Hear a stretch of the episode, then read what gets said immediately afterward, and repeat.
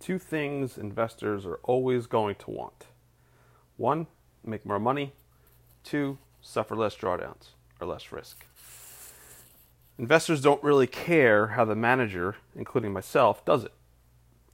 Managers have to walk the fine line of sticking to their strategy, i.e., staying disciplined, and improving it so investors don't leave them when it inevitably experiences a losing streak. Side note there every strategy under the sun, using your common sense, will experience a losing streak. It might suffer a quick, sharp, and steep, or a more shallower, perhaps more drawn out losing streak. Both suck.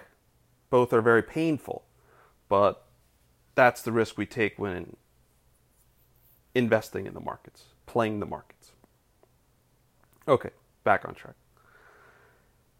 Managers take a risk when they make a quote unquote improvement because it might not work as well as sticking to the original strategy in the long run.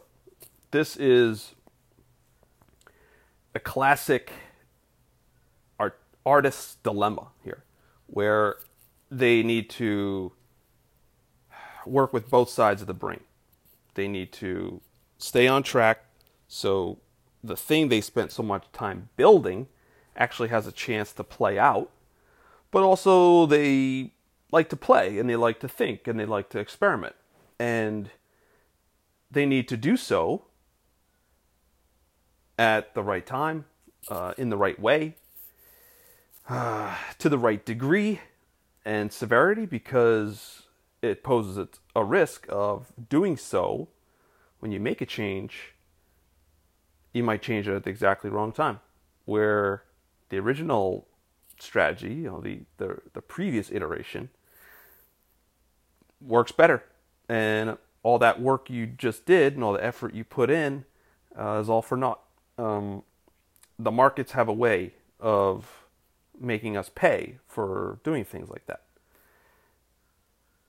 So, at my firm, Melissinos Trading, um, you know, I try to identify what I think are going to be big trends and then ride them as long as they go. Uh, I don't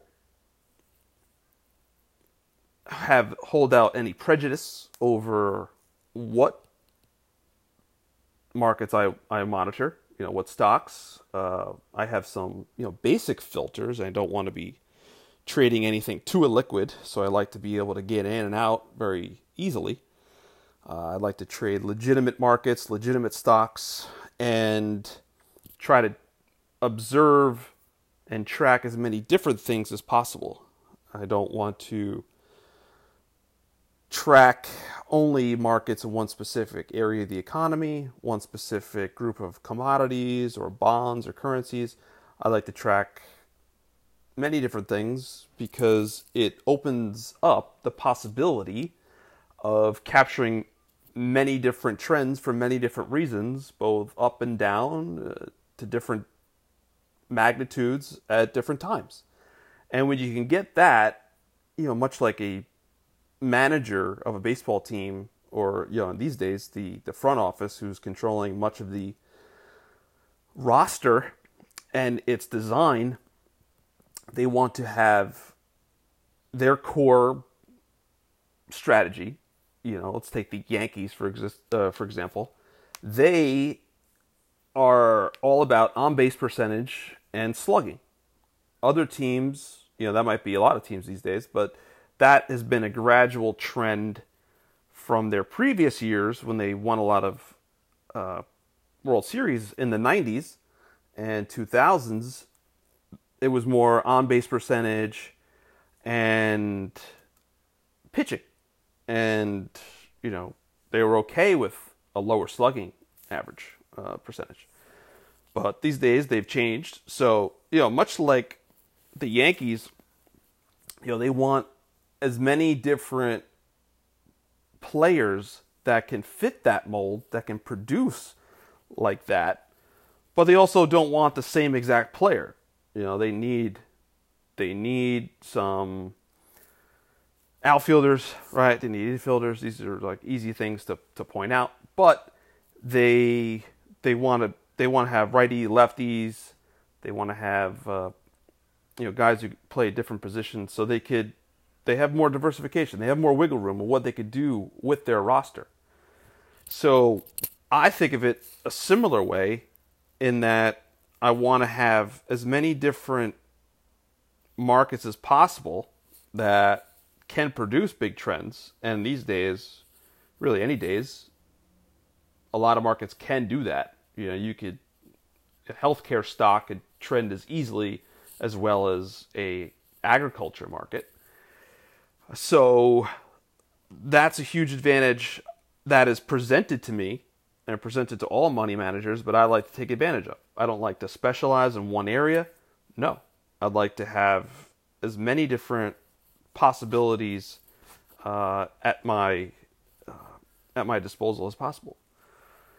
So, uh, yeah, I'm recently having a conversation with a investor of mine who's uh, been with me for a few years, and I was telling him about some new ideas that I had. You know, you know, walk, again, walking that fine line of staying disciplined, but also experimenting and thinking about new ways, new things to do, new strategies, and just new tactics. Not not a whole different philosoph- uh, you know, philosophical shift, but just some you know little things. What about this? What about that? And tying back to my initial initial sentence that I started off this podcast, quote, two things investors are always going to want make more money and suffer less drawdowns. His response to, you know, my my brainstorming about new ideas to catch trends, to find trends, his response was, "Hey man, whatever works." You know, exactly. Exactly. In, investors don't care as much as us managers might think they do about staying so strict to one method. Like the ultimate goal is to win games, is to make money, is to produce a more efficient return. You know, a an investment, you know, comparing them side to side, you can't just compare returns or you can't just compare losses, you know, the magnitude of their losses. You have to, co- to compare one relative to the other. So, you know, a lot of, you know, simple index funds that, uh, you know, that have been around a long time, you know, simple stock index funds, they will produce gains relative to drawdowns to losing periods of you know 0.1 to 0.3 over time you know so that's you know to do that math let's say you have an 8% return and a 50% drawdown which a lot of a lot of indices have done over the last you know 10 20 years. That's roughly oh that's exactly a 0.16% uh, you know gain to pain ratio if you will. Now is there a way we can double that? Can we make a 8% return with a 25% drawdown with a 30% you know 35 you know perhaps even do better than that. Uh, i think so. It it might not play out within the next couple years but maybe in the next 10 or 15 or 20 uh, and that's really hard to you know uh, really hard to get that across now because markets don't behave like many other things we have in our lives, which are abiding by the laws of physics. You know, these are these are you know socialized physics, you know, psychological physics, and they're not regular. They change. You know, this is like it's like uh, being in a black hole where all the physics we know go upside down, and then they flip back, and then they flip back again. So these are these are hard hard concepts to to market, um, but it takes a you know it takes some more you know just a more concentrated and I think uh, deliberate approach. Uh, there is no quick sell. There is no there is no shortcut in marketing in marketing these concepts. So you know, I think that that you know, investors are constantly looking for what's a better way to invest and what's a better way to to uh, you know approach the markets over the long run. Uh, you know, it's something that I'm always trying to do, and it's not always something that works. I don't always find something that works. There's you know probably people out there better than me, but it's it's something that uh, I have to keep trying. I have to keep uh, have to keep approaching, and you know maybe maybe I make a breakthrough one day. Maybe I make a breakthrough now. Uh, maybe I never do. But I think that's that's the path that managers have to look have, to um, you know I say like the the best managers have to have to keep experimenting experimenting with because you know we can all just sit back and copy, but you know the fact of the matter is that you know what we have now isn't that great over the long run. You know, simple stuff,